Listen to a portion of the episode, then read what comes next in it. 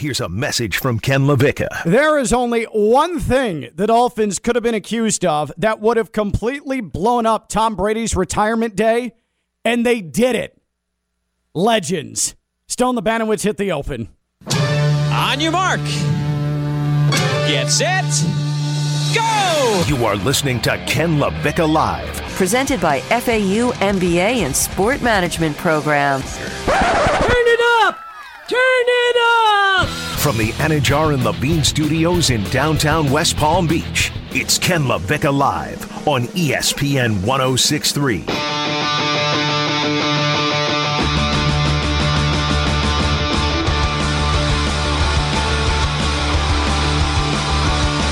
Well, this is a new one. The allegation that the owner of an NFL franchise was going to pay his coach extra to lose. You could have asked me for a list of 100 things yesterday the Dolphins were going to be accused of, and that would not have been one of the things that I brought up in 100 different guesses. Oh, this is thick. Ken LaVicka live here on ESPN 1063 with Jeanette Javier. She joins us Wednesday. She is here. She is in the flesh. And this is going to be a weird one on ESPN 1063, coming to you from the Anidjar Levine Accident Attorney Studios, downtown West Palm Beach, Phillips Point Towers, right off of the, thank God, increasingly warm Intracoastal. Stone Labanowitz, Friday Night Lights. He's running things. Uh, so, I, I don't mean for this to come off as callous or insensitive, but when we're talking about the Brian Flores lawsuit, Jeanette, we already know that the league is broken when it comes to hiring in a diverse way. Of course. Diversity's broken.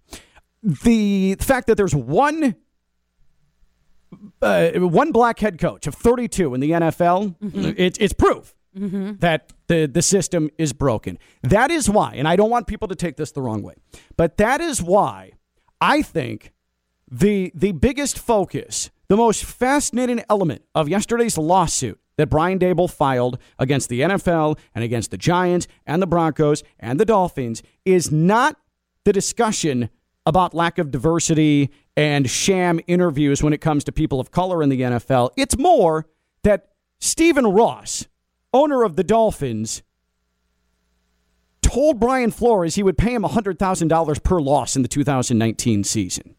That to me is what needs to be focused on because we know the other side's broken. Mm-hmm. This thing seems big, right? It seems big and dark. And even if you're not a sports fan, you hear NFL owner offers coach money to lose, no matter the amount. Like that's that's a little sketchy, right? It's very shady, and it's not okay when you have the owner with the GM top down telling you, I'm going to give you a significant amount of money. You can make half a mil easily with your losses.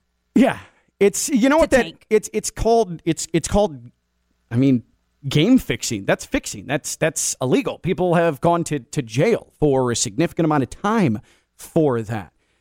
Uh, Here's Brian Flores today, and he's made the rounds on national television. CBS this morning. Uh, he was on CNN because this is a legitimate news story. Mm-hmm. So he was on CNN and then he was on Get Up. And I thought Mike Greenberg, of all, and this is probably not a surprise, but of all three outlets, Mike Greenberg did the best of, of getting some of the intricacies and some of the, the, the greater details, the more minute details out of Brian Flores. But this was Mike Greenberg asking Brian Flores about the claim in the lawsuit, the allegation that Stephen Ross had offered $100,000 per loss in the 2019 season in order to help the Dolphins' draft position.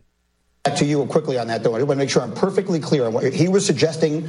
I don't want to put words in your mouth. You were working too hard. You were you were doing too much in the effort to win. He was trying to get you to do a little bit less, and said, "I'll give you hundred thousand dollars for every game." you Exactly lose." that. Um, that. That's just not my DNA.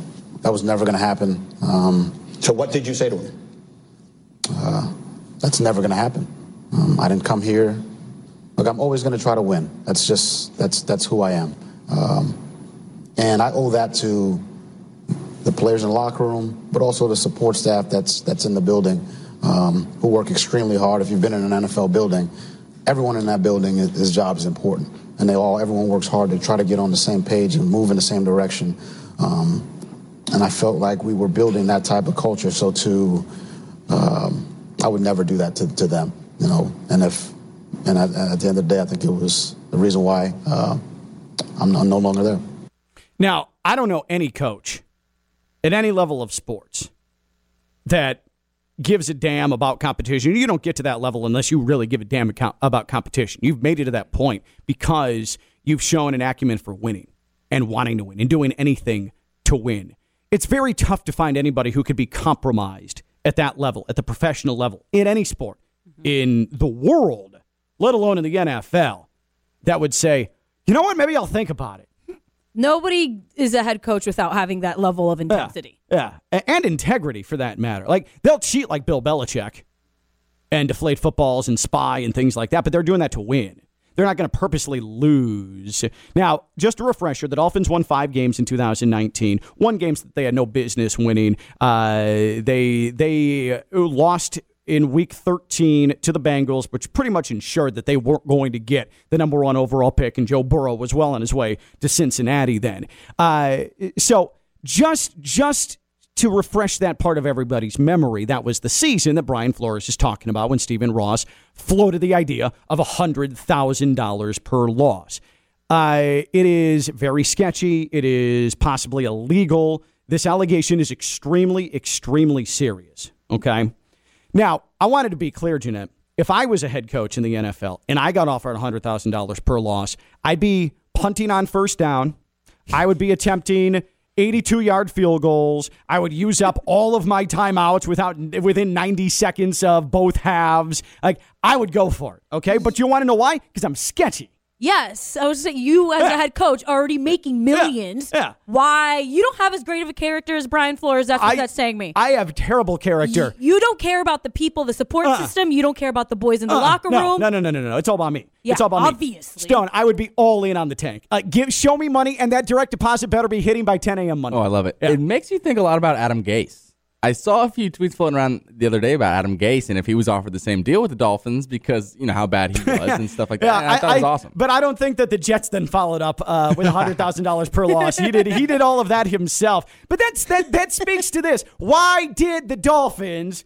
And I was all in on them being terrible and getting the number one pick in 2019. But they couldn't even tank correctly. But part of the reason they couldn't tank correctly is because they went and fired Adam Gase to bring in Brian Flores, a Belichick guy who is not going to be talked into losing. He was going to be the ultimate find a way, X's and O's, grind away to a He win. He was under Bill Belichick. He has that system in him. You think he would have been like, oh yeah, hundred thousand dollars. Hundred thousand dollars per game was probably nothing to him at that yeah. point. And then if they started losing too much, he would just would have sent a, a camera crew to opposing teams' press boxes to film them warming up. Like that's that's what Bill Belichick would do. Start deflating balls. Yeah, exactly. Um, but but also then you went out and you signed the the ultimate uh, hard nosed, find a way to pull wins out of his ass quarterback in Ryan Fitzpatrick. Why would they do that? They they wanted to tank, but their offseason was the worst job imaginable they could have done when trying to tank. So much so that it led to Stephen Ross having to float the idea. They should have acquired Josh Rosen, which they did, and played him all season long with Adam Coach as the head coach. Forget Fitzpatrick, forget Brian Flores. If the Dolphins, if Stephen Ross really knew what he was doing as an owner, that's the route they would have taken. So that just shows the ineptitude of the Dolphins is that they wanted to tank and they couldn't even set up the tank correctly, let alone execute it. That's the worst part about this whole thing. That's what drives me more insane about the entire thing. But think about Stephen Ross's ownership, okay? I started covering the Dolphins in 2008 when Wayne Huizinga sold the team to Stephen Ross and made him the majority owner of the franchise. And what followed from there was the celebrity orange carpet. He tried to make the Dolphins South Beach that. and Hollywood, and that's when Marc Anthony showed up, and Jennifer Lopez, Yep. and Serena Williams, and all of these celebrities, and they would walk an orange carpet, and they became minority owners. Gloria Uh, Stefan. Gloria Estefan, and they would do photo shoots, and they would uh, be in the suites at Dolphins games, and so that turned off some fans. I was fine with it, whatever. He's trumping up publicity for the the Dolphins. That's he, fine. Can we also make note of one thing that South Beach is about an hour away Yeah. from Yeah, the yeah. Dolphins from Dolphins? By the way, Rock I have to drive down to South Beach Friday to go get my my bib and all that stuff for uh, the marathon, the Miami Marathon on Sunday, Uh-huh. and I'm just dreading, dreading going all the way down to South Beach just to get that, only to come back on a Friday afternoon. That's going to be miserable. I wish you the best of luck. Bright line, I feel you. I'm taking you. I was just about to say, why don't you take the bright Yeah, line? take the bright line, take that lift over to the Miami Beach Convention Center, come back, get on the train, boom, job done. Uh, but then it was the Tony Sparano Jim Harbaugh flirtation. And Stephen Ross wanted Jim Harbaugh. And I don't blame him for wanting Jim Harbaugh. But then it was the awkward press conference and being forced to extend Tony Sparano when that all fell apart. And the the loss of trust that Tony Sparano had in the owner, and that was that was the most awkward press conference I've ever been to in my entire life. With those three, those three, Tony Sparano, Stephen Ross, Jeff Ireland sitting next to one another, neither and none of them wanting to make eye contact, none of them wanting to be there, and they're right there next to one another. That was a bad look on the Dolphins. That was a bad look. Uh, was the the uh, the thought right? Yeah, sure. Was the execution there? Absolutely not. So then, then there's Bullygate, and there's Richie Incognito, and uh, there is the allegations that uh, that that Richie Incognito forcing uh, a specific teammate into a depression because he wouldn't stop bullying him, and that was completely mishandled, and that was a big reason why Joe Philbin eventually lost any sort of uh, relevance in that locker room and eventually had to be let go. So then Adam Gase comes in. And that's just, it started okay and then was an increasing disaster. It was a bad hire from the start. Goodbye, Adam Gase. Then, then Brian Flores comes in. Brian Flores, who was is a good hire. He's still a good hire. Good coach. Good coach. But constant turnover in his coaching staff. Uh, a, a an assistant coach who's dating a stripper who's doing coke in the office in Davie off of his desk and recording it and sending it to said stripper girlfriend. Uh, Brian Flores, who is firing offensive line coaches a week in a training camp off of, quote, feel. And then unceremoniously dumping Brian Flores, leading to Brian Flores revealing that Stephen Ross has uh, had tried to incentivize him $100,000 for a loss or for losses during the 2019 season. That's a lot of stuff. That's a lot of embarrassment. That's a lot of bad in the tenure of Stephen Ross. That's a as owner. telenovela. Yeah, absolutely. Not to mention, not to mention, since he became majority owner, count him one playoff appearance. One. Wow. One playoff appearance. I guess you could count the 2008 team that won the AFC East. He was a 51% majority owner at that point. Since he took full, full control, it's been one playoff appearance for the Dolphins. That's all you have to show for all of the drama that's taken place. Not to mention naming the stadium Landshark Stadium and then the awkward Jimmy Buffett concert that came on the day of the stadium naming, which was the weirdest Dolphins thing I've ever covered in my entire career. That was bizarre.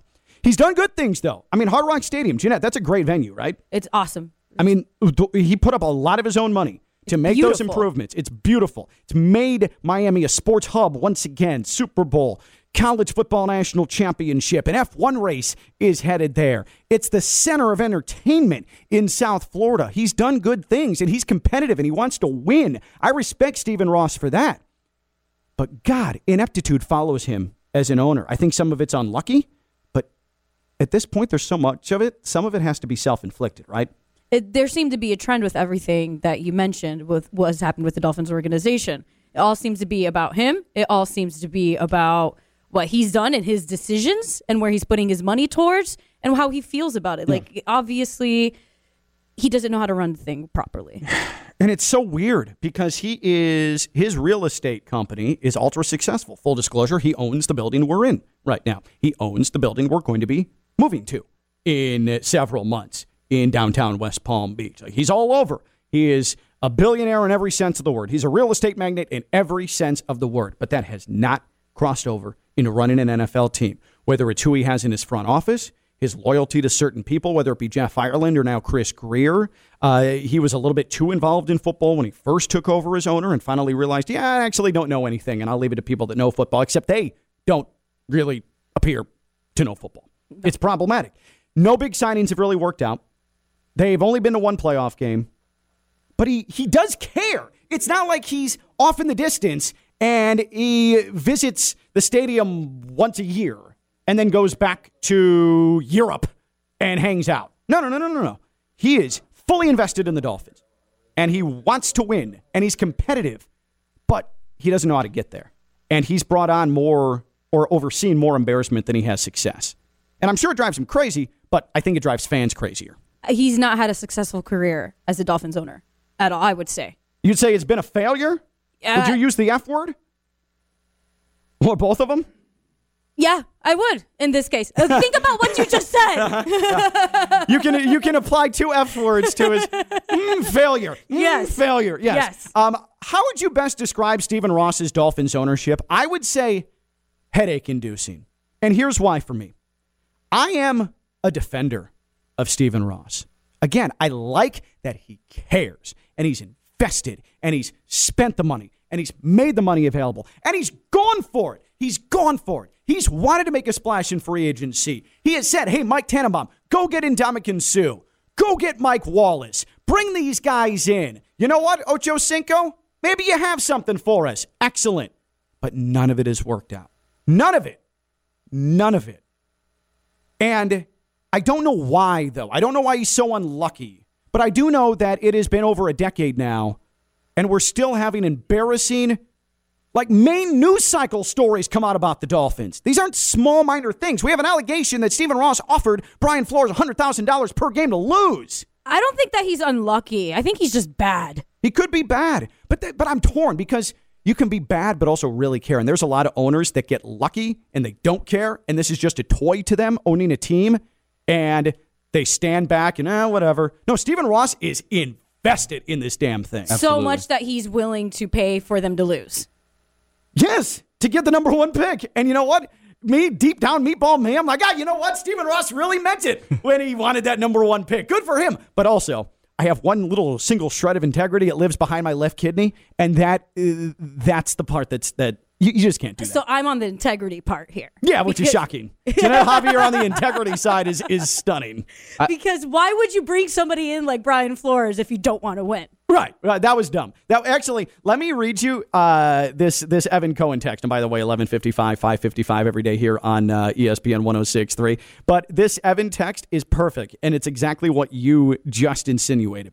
Let's find a man of principle who came from nothing, made himself into something, who spent a decade with a team that tried to go sixteen and zero every year, and give him a quarterback that's the ultimate gamer, and then try to pay him to lose and ask him to illegally try to steal a quarterback from his old team. Yep, that sums up the idiocy of what happened in 2019 because the other part of this is that Stephen Ross tricked Brian Flores into coming to a yacht for lunch because he knew that what appears to be Tom Brady was going to be there, and he wanted Brian Flores to tamper with Tom Brady and talk him into coming to the Dolphins because they knew free agency was coming up. But that's that's what I'm saying. It's bad execution, it's clunky, it's incompetent, but Stephen Ross gives a damn.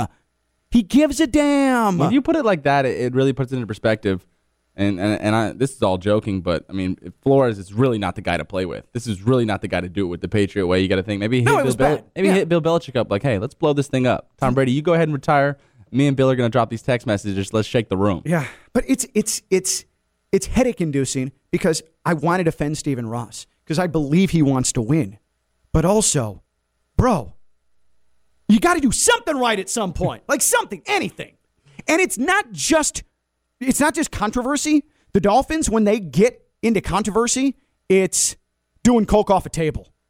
It's Richie Incognito bullying teammates to the point of leaving the team. It's national news. It's offering your coach $100,000 allegedly to lose. Which I think is the biggest thing to ha- like a, a decade. This is this is monumental. This Oh, is I, I mean, the insinuation, if it's true, if there's indeed a paper trail, and we'll talk about that because I'm not so sure. But this is like Black Sox, 1919 Black Sox. I was going to scandal ask, when's the last time you remember an owner being legitimately banned from their But league? except it's not it's not gamblers that have gotten to a player. It's not the Arizona State scandal. It's the owner of the it's team. the owner. And I'm so shocked hearing about this and how you guys just keep continuing on the comparison and this, this, and that. How you're still defending the man.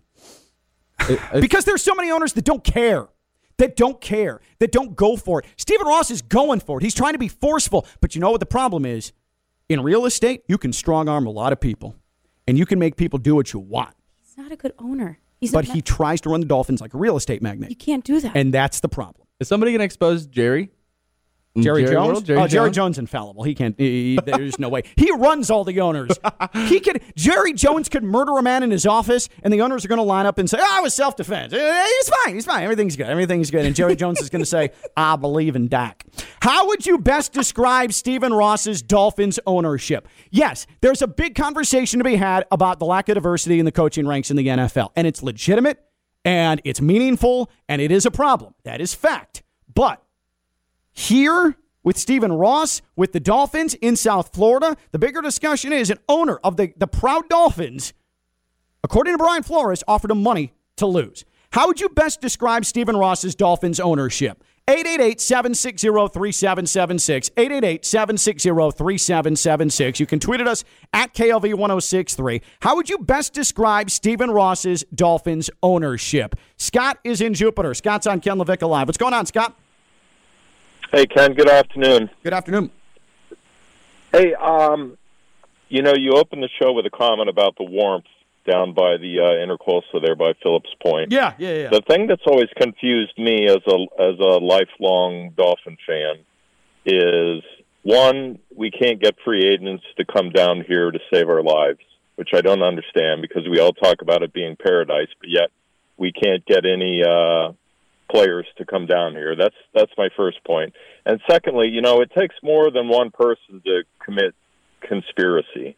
And the idea that an offensive coordinator, a defensive coordinator, a special teams coordinator, all these guys that work for the head coach, mm-hmm. Flores, you're going to tell me that he had the power to manipulate Right. and tell every one of those coaches that they're going to throw a game to get a draft pick. Yep. I just I find that hard to be that's not conceivable to me. And this is where th- this this is why uh, on CNN today, Brian Flores' lawyer said they had tangible proof of the request to lose with $100,000 on the line per loss.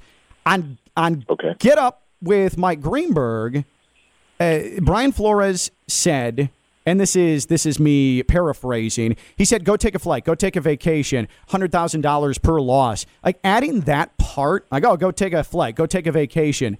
That almost suggests to me that Stephen Ross was like lighthearted joking about the entire thing.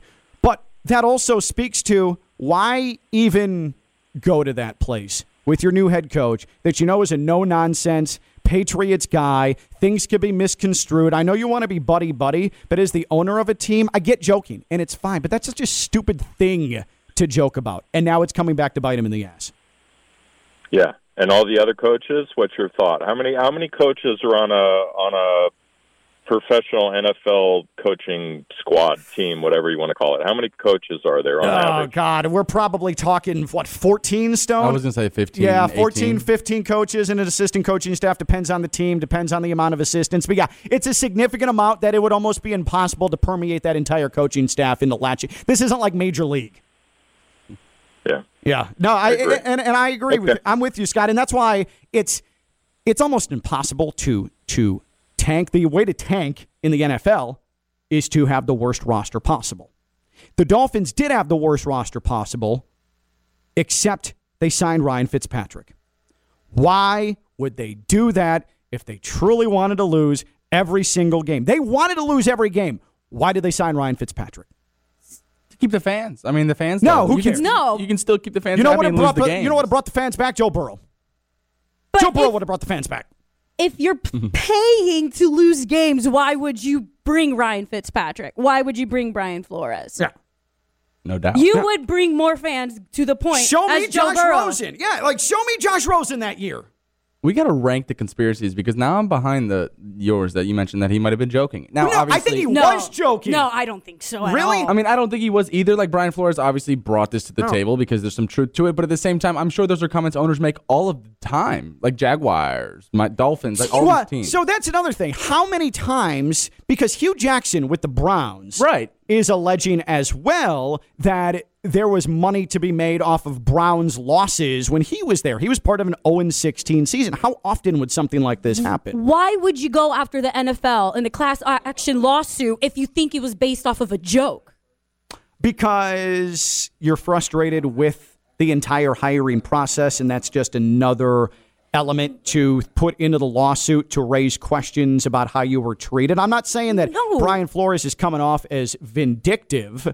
What I'm saying is that if you're if you were unfairly fired, you believe you were unfairly fired, and I think a majority of NFL people would say Brian Flores was unfairly fired. Agreed. And you feel like you've been done wrong in the next hiring process where you've been labeled the best coaching candidate available and you're going to file a class action lawsuit, why wouldn't you include, oh, yeah, by the way, offhand or not, in 2019, the owner of the team I was working for, uh, he he said that he would pay me $100,000 per loss. Why wouldn't you put that in there? We could agree that Brian Flores is a very strong-minded Yeah. guy, Yeah, right? very much so. To a, to a detriment. You think. don't think that if he were if he if he knew he was going to face the NFL and the big stage in front of everybody and it was going to be the biggest story in the world, you he wouldn't have his p's and q's ready to go. If he if he came to the NFL thinking that this was a joke, Mm-hmm. Number one, his argument wouldn't be as strong. Like he wouldn't have as strong as a foundation, and he would like he's he's doing this very serious. He's very passionate about this. I, I here's here's what I think happened. They wanted to provide a little extra oomph to the lawsuit. Okay.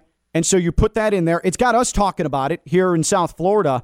The the main idea is the the unfair diversity hiring practices in the NFL, but you add on to it so that it grabs more attention, grabs more eyeballs. Oh yeah, by the way, the owner, joking or not, said he'd pay me hundred thousand like dollars per today. Ken. Like I I'm like just saying. I don't I like think that's you. No. conspiracy theory. I think that that is the way in which you do gain more attention. It's to be something thrown out that. there, but I have somebody on hold who works for ESPN, big time insider, and I think we need to listen to what they have to say. Okay.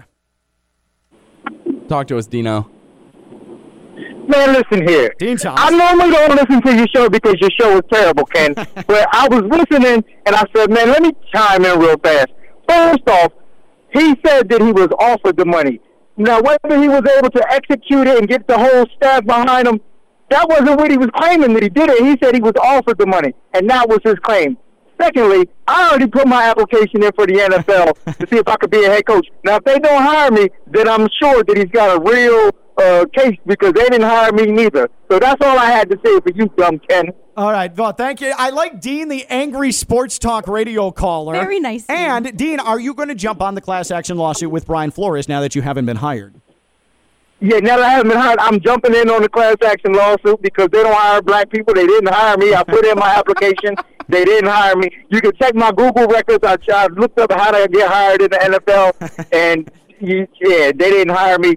But all I'm saying is just listen to Josh Gordon, the home team. We're going to be on from 4 to 6 today, and then you're going to hear more nonsense from me.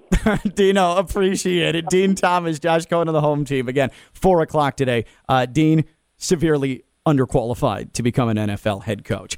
Uh, how would you best describe Stephen Ross's Dolphins ownership? I think it's headache inducing because he goes for it. I support him from that standpoint, but every time he slips up, it's a national scandal. How would you best describe Stephen Ross's Dolphins ownership? Jeanette says, uh, two F words, mm, failure. 888 760 uh, 760 3776. 888 760 3776. And uh, you can tweet at us at KLV1063. Ken LaVicka Live presented by the FAU MBA Sport Management Program, fau.edu slash MBA Sport. There's nothing to fix here. This is the real deal. You get the MBA in Sport Management at Florida Atlantic. You are on to the sports industry. Big, good things. There is uh, no in between here. They're always going forward, and they always do it the right way, unlike Stephen Ross, who is just tripping over his own two feet almost at all times. The FAU MBA Sport Management Program, Dr. Jim Reardon, the man in charge, yeah, he absolutely has everything on lock. FAU.edu slash MBA Sport. Sign up for summer semester classes, fall semester classes, FAU.edu slash MBA Sport. Internationally renowned for the right reasons. The FAU MBA Sport Management Program. How would you best describe Stephen Ross's Dolphins ownership? 888 760 3776. 888 760 3776. And on Twitter at KLV 1063. Jeanette Javier Wednesday. I'm Ken LaVicka. I'm live on ESPN 1063. You are listening to Ken LaVicka Live on ESPN 1063. Here's Ken LaVicka. All right, Jeanette, let's just go through pros and cons real quick before we get to uh, more calls and Pat Lawler, our sports agent, sports law insider from Lawler and Associates Personal Injury Attorneys. Uh, the, the pros of Stephen Ross's ownership and the cons of Stephen Ross's ownership. Okay, pros. Uh, uh, Hard Rock Stadium with a lot of his own money is gorgeous. It's a palace. That remodel is one of the best stadium remodels I've ever seen. It's now uh, a 1A Super Bowl venue, national championship college football venue, international soccer venue. He's invested so much in to South Florida as an entertainment hub. That in and of itself, that's important not just to the Dolphins, but to the entire region. That's definitely a pro, correct? Yes. Okay. Also a pro. He is an owner that is hands-on, but not like Jerry Jones hands-on, who is making player acquisitions and is is is doing weekly radio shows and injecting his opinion and creating controversy and drama. He's a hands-on owner in the the fact that he is up to date with what's going on on a day-to-day basis and he cares and he's competitive. So much so that maybe he toes the line of what's appropriate and not appropriate. But you know what? I'm all for that because I want an owner who actually cares and doesn't treat his team as simply a possession to have. Is that enough of a pro? It's good. Okay. I also think that he is the owner that was most vocal when it came to talking about uh, some of the uh, the the racial issues in this country, especially the ones that gripped us last summer, two summers ago. He was the most vocal, the most willing to put himself out there. He was the biggest asset to the black NFL players. Stone, would you argue that that is a good pro for Stephen Ross? No doubt about it. Okay. Of course. That's where it ends, though. Yeah. Three. You but but, pros. but again, that that makes him that makes him different than many other owners, which I appreciate. Putting his own money into a stadium, standing up for his black players more often than not, and uh, someone that legitimately cares about whether or not his team's going to win. Good, all good, and make him different than a lot of owners. Okay. Three pros. Then there's the cons. Those are big pros, but here's the cons the lack of playoff appearances, the team that can't get over the hump, consistently finishes 500, the hire of Joe Philbin, Bullygate, and how the organization handled that with Richie Incognito and Jonathan Martin. Adam Gase, that entire situation was bad. Brian Flores bringing in a guy who, yes, he's a good coach, Belichick disciple, but he had bad taste in assistants. Coke snorting, going through assistants on a year to year basis. Uh, No strengths really on the offensive side of the ball. no, no, it, it- absolutely. Uh, hiring people that maybe just cannot get the job done in high front office positions his entire tenure as the owner of the Dolphins. Those things add up. And when things go bad with the Dolphins, when they go wrong with the Dolphins, they go really wrong to the point where it's a national scandal. And then, of course, how he handled Tony Sparano, Jim Harbaugh, and that entire mess very early on in his tenure. So that's why, for me, when I describe Stephen Ross's Dolphins ownership, I think it's headache inducing because he cares and he wants to win, but the execution is horrific. I mean, it's a nightmare. That's what makes it headache inducing. And Jeanette, you were pretty to the point in your assessment of, of Stephen Ross's Dolphins owner. I am looking at. The, I wrote down your pros and cons here. Uh-huh. You have three pros. Yeah. Eight cons that you just listed off from the top of your head. I do like that Jeanette. Jeanette was pretty cut and dry. Uh, F word failure. That is uh, that that's that's how you describe Stephen Ross's Dolphins ownership. How would you best describe Stephen Ross's Dolphins ownership? 888-760-3776. 888-760-3776. We'll get to Pat Lawler in just a second, but I do want to bring in Leo in Riviera Beach. What's up, Leo? Hey guys, thanks for taking my call. Um, I just, I my my word or words to describe it is a sideshow. Um, just as a huge Dolphins fan, I didn't like personally when Stephen Ross um, started trying to become more of a sideshow than a football team. So I'll explain. So in 2010 or whatever, he made Club Live at the stadium. Yeah. He he brought in all the owners. I'm not saying it's wrong to have diversity in ownership. That is great to have diversity in ownership. But when it's like Gloria Estefan, Marc Anthony, it just it just felt too like pandering to the Miami culture. and I felt like it was a sideshow. It's like, are you a football team? Would the Steelers ever have a club in their stadium? I don't think so. Well, clubs would don't the exist Patriots in ever have really like a club in their stadium? I don't think so. The Cowboys would, Yeah. but they're the sideshow. Yeah. So I just feel like the the Dolphins, one thing after another with Stephen Ross, it wasn't it wasn't really like genuine because if you if you to talk about his upgrades to the stadium, all those uh, I looked it up and all the money that he spent on the stadium upgrades were actually is actually fully tax deductible. So he saved money. He didn't he didn't have to spend any of that money because it was fully tax deductible and he got tax credits for. it. So it didn't really it wasn't really like a a good move by him in my opinion. Yeah, the, the upgrades were great. Well, I it's appreciate the fact I that love I'm- this. I love the new stadium. Yeah, but yeah, and and, and I and, it's and Leo, I appreciate the call. I want to get to Pat here in a second. I, I don't care how much he got subsidized for that. I, again, he's a he's a business genius, and he knows how to make money even when he's spending money. So I'm fine with that. He he has made the experience better for everybody in South Florida. Okay, I think we can agree on that. Yes, and I'm also fine with bringing something like Live to Hard Rock Stadium. I can't tell you how many in my time covering the Dolphins, how many girls in white dresses and stilettos walked out of that thing in the third quarter at like three in the afternoon with a puke on the bottom of their dresses. Hello. On that note, hello. Let's bring in Pat Lawler, Lawler and Associates Personal Injury Attorneys, is our sports agent and sports law insider. Lawler and Associates Personal Injury Attorneys. Pat spent a long time as an NFL agent. Patrick Peterson, Tyrann Mathieu, just a couple of his clients, and he joins us here on Ken LaVicka Live. Uh, all right, so so so Pat, I want to straight up, and I know you're a South Florida guy. You like the Dolphins an awful lot. Let's just start with this before we dive into the Brian Flores lawsuit because I really need you to flex your law muscle here. But how would you best describe the Dolphins' ownership of Stephen Ross? Uh, how would I describe it? I wouldn't call it a failure. I think he's always tried to get a winner. I would call it, for lack of a really harsh word, clumsy. Yeah, that's a great word all to the describe it. as- yeah, yeah, clumsy in everything they've done uh, in terms of, uh, and that that's the same thing for a lot of teams out. Let's let's be real. The NFL is a difficult place to win. Uh, the only ones winning, and the, the owners are billionaires, and it, that's the way it is. I mean, look at the potential sale of the Broncos. But I would say clumsy, and it's it. This is this is what's happened in this lawsuit is not clumsy. It's gotten to be dangerous, to be honest. All right, so let's let's dive into this. Why don't we start because we've been talking more about the one hundred thousand dollar offer per loss in 2019 before we get into the accidental Belichick text and the Giants and the Broncos and this entire thing when it comes to diversity hiring.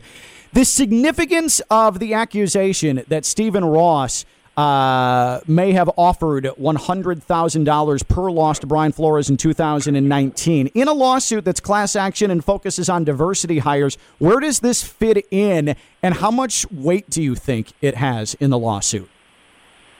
Well, class action, I won't get into the legalese of class action, but I think it's a situation which talks about the uh, areas of what a owner or teams will do to get a higher draft pick and ask a, a high end executive, i.e., coach, to do. Uh, I think that's going to be his big, biggest downfall. I mean, they're talking about potentially, you know, some type of tampering with Brady, but I think asking your coach to take losses and paying them for it uh, could potentially be his downfall, among other things. Uh, uh, in the lawsuit in general, I think it's just another bad move that's brought up by Ross to uh, try and manipulate Flores and other people in the organization. Um, you have spent a lot of time around front offices and dealt with a lot of front offices in your time as an NFL agent. Do you think it's unheard of for an owner to offer incentive to a head coach to lose and get a better draft position? Um, out in the open, no. I, I think it, it it depends. I think it also depends on who potentially the first first pick will be down low there. In terms of, we all know that they may hit or miss. Some are de- definitely uh, exact hits, but it, I'm sure there's certain ways they could do it. But of course, uh, anything you pay them incentives to win, um, incentives to lose. I, I'm somebody that hates losing. So I don't think I could ever do that because I have to live in my conscience of losing a case. It's almost being like a Judas and a traitor to the organization. And when it comes from the guy who owns the team, how disrespectful it is to everybody working their ass off. Yeah. From the person parking cars to the person throwing the football. There's only been one small statement from the Dolphins, and uh, they say, and it was one sentence in that statement, we didn't do anything that harmed the integrity of the game. I, I personally Hmm. don't think there's a paper trail. And I think Brian Flores is going to have a very hard time proving this. If there's somehow something that was written up or something caught on tape or something that proves that that offer was made, whether it's in jest or not, could it endanger the ownership of Stephen Ross potentially? It could definitely. I mean, there's multiple things there that uh, it, it, to get to the big picture, Ken. I mean, everybody here is talking about this. The big picture, what's going on in our country right now. And I'm not going off the, the edge here, but the fact is that you look at everything going on in terms of affirmative action, woke, Supreme Court nomination, now this lawsuit, uh, everything dealing with the stuff with Kenny Stills, with, with Ross hosting a party for Trump, and then you know, remember Brian Flores is the one because he also still bitched about uh, Jay Z music. Yeah. Flores played Jay Z music during the practice, and three days later, Stills was gone. Right, right. I mean, so people forgot about that. That he stuck up for his owner. And what's going on is this this lawsuit. If you read it and know the attorneys involved, is going to be a huge thorn in in Ross's side, particularly Ross and the NFL. So I don't see him getting through it. I don't see him getting through it. To be So honest, so you think this could lead to the demise of Stephen Ross as Dolphins owner? I do. Yes. Pat Lawler because with where would you have where would you have a a a a coach, a head coach of an NFL team go off the edge like this? Yeah. Think about that. Yeah. He is giving up. You, Ka- Ka- Kaepernick did what he did because he, he wanted to, uh, you know, draw attention to, uh, um, you know, Black lives. And but uh, but uh, you mess with the wrong Brooklyn guy. I'm telling you. Yeah, these, this guy is he- he's willing to give up his career in the NFL to bring this out. Yeah, that's a good point. Uh, the, the fact that a still a guy who's a top coaching candidate has filed this lawsuit with very serious accusations, there is some there is some weight that, that that should be attached to that. Pat Lawler, Lawler and Associates, personal injury attorneys, they have your back in any personal injury matter, including slip and fall, automobile accident, boating accident, motorcycle accident. WantToLawyerUp.com, free consultation. WantToLawyerUp.com, decades of trial experience. That's Lawler and Associates, personal injury attorneys. All right, let's dig in here on the Giants specifically because this is where the cringy. I mean. I can't even imagine the Bill Belichick text exchange with Brian Flores, where uh, Brian Flores uh, was on the wrong end of a mistaken entry in the contact list of Bill Belichick's phone, or Bill Belichick got bad information and thought he was congratulating Flores and then misread the information that was delivered to him. Either way, it's cringy, it's heartbreaking, it makes you feel bad for Brian Flores. If the Giants had already made the decision on Daboll, and three days later, as Brian Flores is accusing, they still had the interview lined up for him. What does this mean for the Giants and why? Uh, it seemed like they had already interviewed minority candidates. Why would the Giants go ahead with this interview? What what happened here? Um, I think uh, Bill Belichick uh, summed it up in the first line of lawsuit. Sorry, Dash, I effed this up. That should be the Giants uh, thing that they did. Uh, it's two things on the Giants. One, um, their argument it was still 11th hour and they hadn't made the decision. Uh, that'll come up in this lawsuit. They're going to get all the documentation. I believe there will be documentation through the personnel executives at the at the Giants that they already made a decision on Daboll. Um, the, the saving grace is said, yeah, Daboll's our guy, but let's at least give the time to Flores. I doubt there's going to be something like that there. I mean, Belichick thing kind of.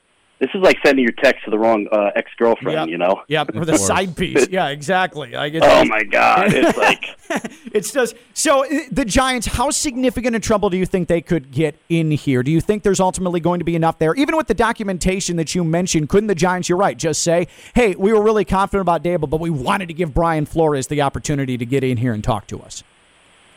I think they're going to use that. Everybody, I think we're all going to know that it's it's a joke and it's not true. But I think they'll get off because of that.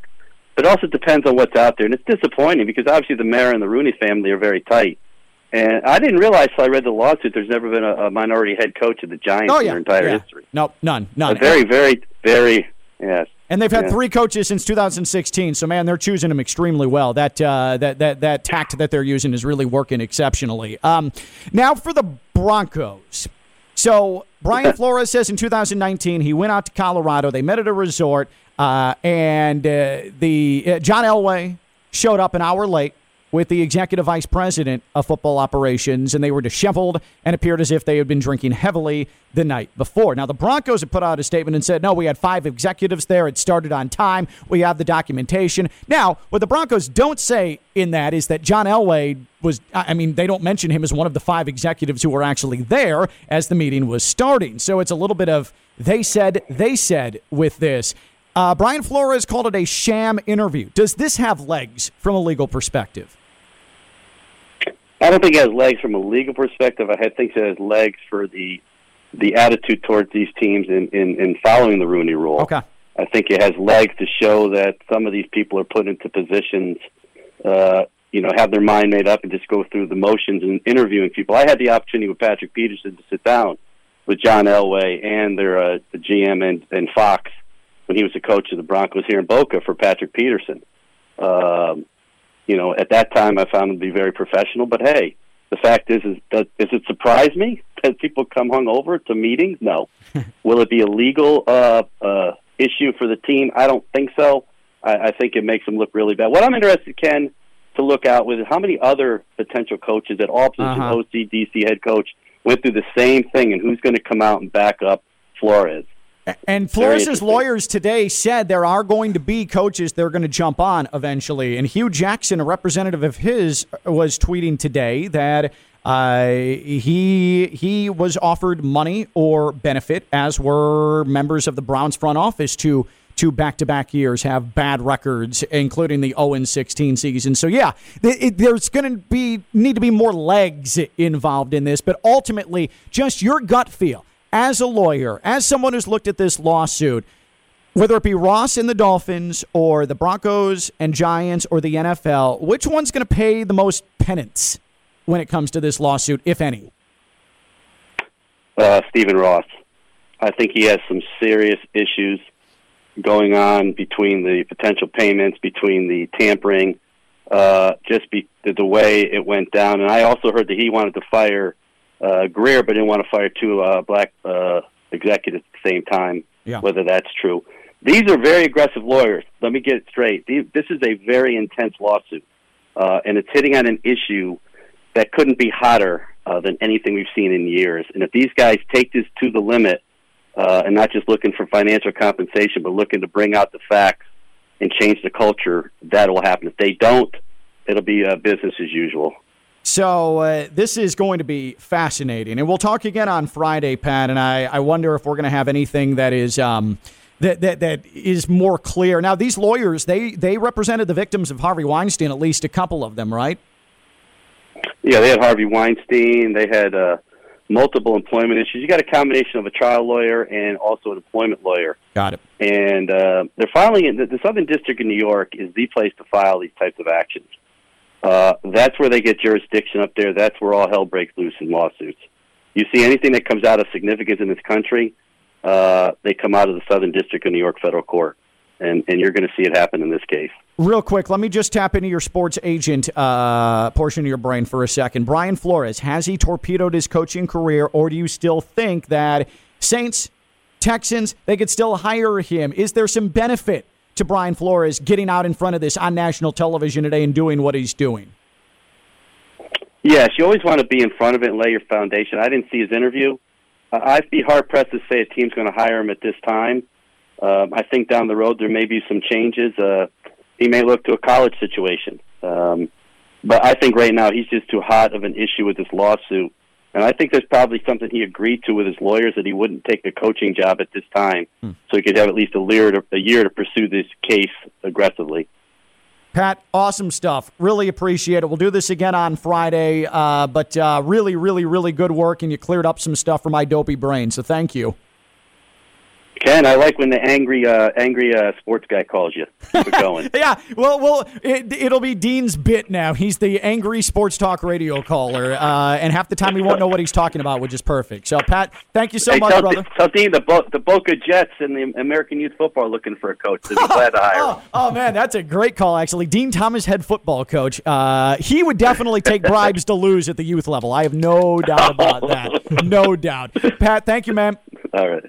Thanks, guys. Be good. Thanks. Pat Lawler, Lawler and Associates, personal injury attorneys, wanttolawyerup.com, wanttolawyerup.com. Stephen Ross. Pat thinks Stephen Ross is the one who has the most to lose out of all of this. Jeanette, let me read you a, a, tweet here, and I just want you to, I want to get a feel for how you feel about this. Mark Sheffield tweets Stephen Ross lives in the gray area, always pushing boundaries, whether in real estate or football. I believe he said what Brian Flores says he said about $100,000, but the way he said it is key. My wife can attest that things I say in jest can be taken the wrong way, but where there's smoke, there's fire.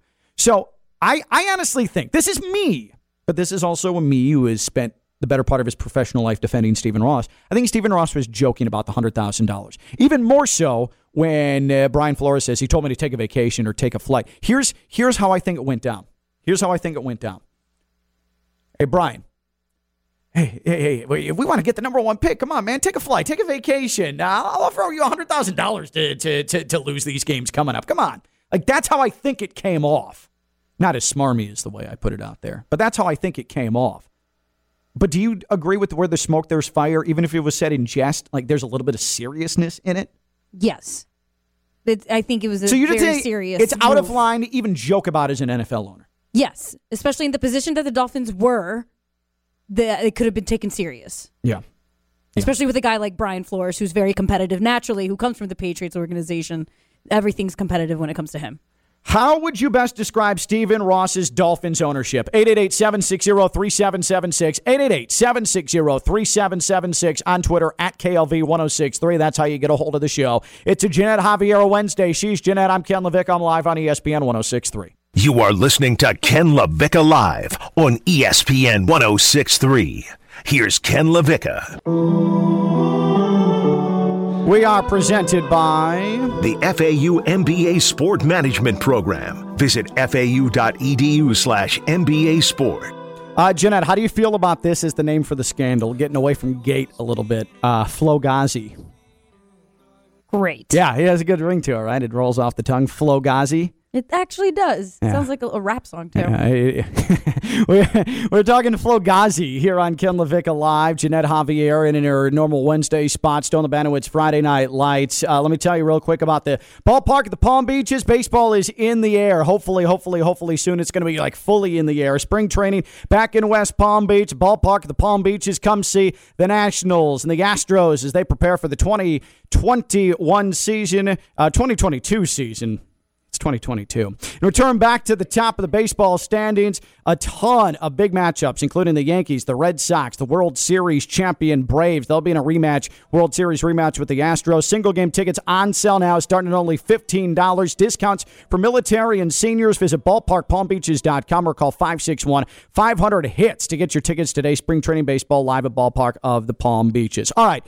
Uh, so last night, uh, Howard Bryant, the outstanding journalist, Meadowlark Media, tweeted the following. Stephen Ross allegedly paying his coach to lose games at a time the NFL and pro sports are going all in on gambling shows just how easy, uh, easily the integrity of the sport is compromised.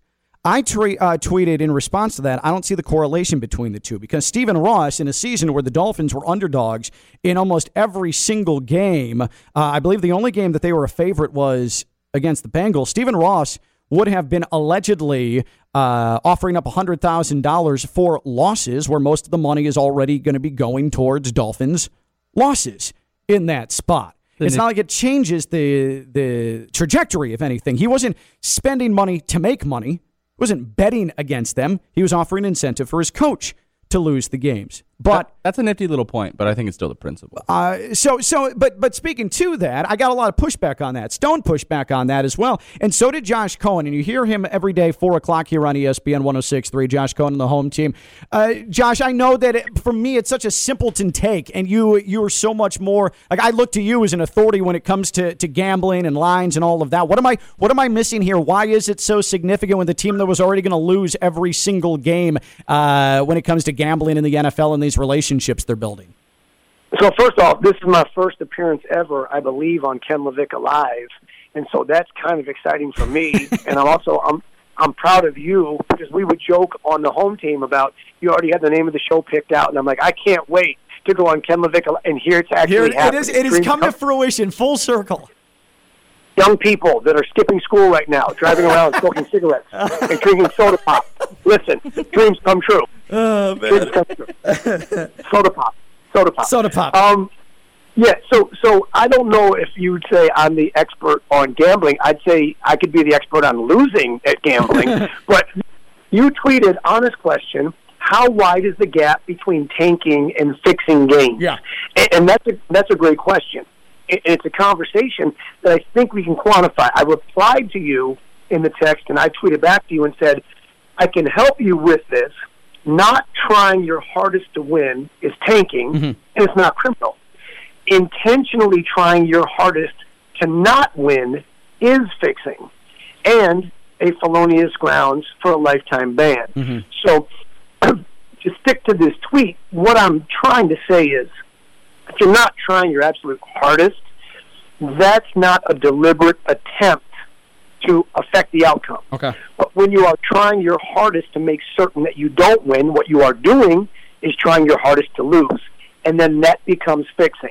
We're talking about the integrity of the game and compromising thereof. So here's where it becomes kind of rough. Your Chicago White Sox Black Sox scandal 100 and what was it 104 years ago Yeah. was based on them intentionally trying to lose. You can't do that legally. You can't do that as well as beyond your league rules and regulation. So if Stephen Ross were telling his employee, "I want you to lose these games," and incentivizing him to do such, he is corroborating with a conspiracy hmm. to fix games. And I don't care if you're a member of organized crime that's trying to pay a player or you own the team. If you're deliberately attempting to affect the outcome, where you're guaranteeing as such to lose the game.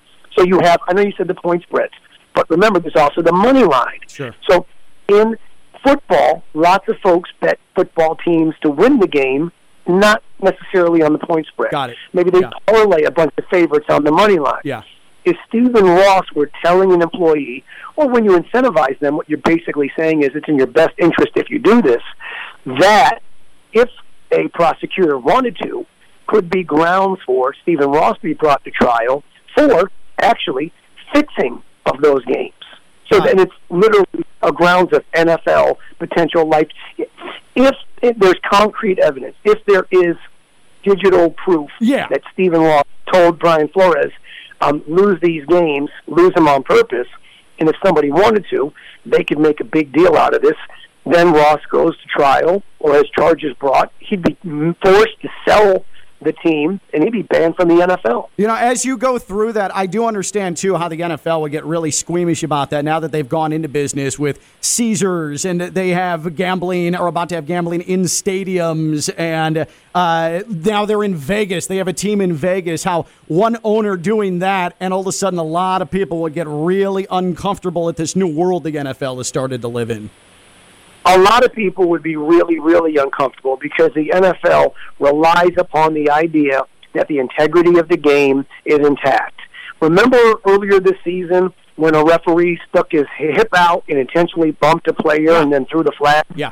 And we thought, boy, that is, you know, you're lucky that's not a game altering situation because, like you said, the NFL has sports book partners, casino partners, and then sports app partners. Mm-hmm. Gambling is now legal. They're taking money. They're business partners. So then you can open the conversation. Well, hold on a second. How do we know that so and so at DraftKings didn't know this, didn't want this, and therefore they're taking advantage of it? You remember a few years ago when it was still daily fantasy, Ken, and there was a huge controversy because there were employees at DraftKings that had access to the data. Not what was going to happen in the game, no one knows that, but who nobody was playing. So then they were playing the players that nobody was because if by chance they did have a good game, well, those were the guys that were going to win. They had access to that information. When you are the NFL and the integrity of the game is everything, and you have an owner who's telling his team lose on purpose, not I don't mind if you lose, but lose on purpose, now you've got real problems, not just with your corporate partners, the sports books, the casinos, and the public, mm-hmm. but the league itself. You're getting into criminal areas of fixing games. That makes sense. That makes sense. And and one instance of that, especially when an owner is involved in it, uh, that definitely permeates the, the rest of the league and the relationships. Oh, I, I appreciate it, JC. And by the way, I don't know if you heard, uh, Dean moonlighted for the first time as an angry sports talk caller in the uh, the first hour of the show. Uh, and, and so uh, he needs you need to give him something to do because he's got way too much time on his hands. In, instead of calling your show, he should be calling his therapist because that dude needs a lot of help. He absolutely does, and maybe he can apply more attention uh, to actually doing the show he's on every day than calling my show as an angry sports talk radio caller. I, I think it'd be more useful on our show today if he went in the hall on his phone and then posted an angry caller in that spot. uh, JC, appreciate it, brother. We'll talk to you at four. Okay. I appreciate you. Josh Cohen and the home team, 4 o'clock every day right here on ESPN 1063. Uh, Jeanette, I want to. Uh, uh, what What is the, the biggest example of you sending the wrong person a text message? I've the a mistaken a mistaken text message intended for one person and going to another person where it caused major drama. The you up text to the wrong person. Yeah, yeah, yeah, yeah, sure, sure, absolutely. Has that happened? Please tell me that's happened. Yes, I, that's the first thing that comes to mind. Oh, do tell. There was so so so you sent a you up text. Yes, Uh, essentially. Hey, you. uh What are you up to? What are you up to? At right. three o'clock in the morning. Uh-huh, right, and we all know what that means. Saturday night. Yeah, you, we all know what that means. There's a little alcohol in the system, and you know, it's it, we got, got to find an outlet, right? Um, what, uh, Outlet. what, what, what did you? Who? You're not not naming names, but but who was it intended for? And then the person who was sent to, what was the reaction? And who? What was the relationship to you? Um, it was it was two guys on the roster. Two guys on the roster. Two okay. guys on the roster. Your, your, your depth chart, like two, three, one, two. What are it was talking? like one and four. Oh, so one there and was, four. So there was like a there was a difference between the there By was the a way- sizable difference between the one I was trying to text. I've been the four on a lot of people's depth charts, and that's a sucky place to be. It's a sucky place to be because you know you're the fourth on the depth When chart. did you learn that you were the fourth? yeah, how do you find out? How do you find out? Because the frequency of being put into the game. Okay. You just know. Good answer. you know based on the frequency of uh, when you're when you're Oh. put into the game. I was definitely deep on the bench. You're like, damn, I'm, I'm once a month. I gotta be like the four seed. The the the the the, the That's fourth the on sixth seed at that Yeah. case. I don't know. Maybe I was down lower than four then.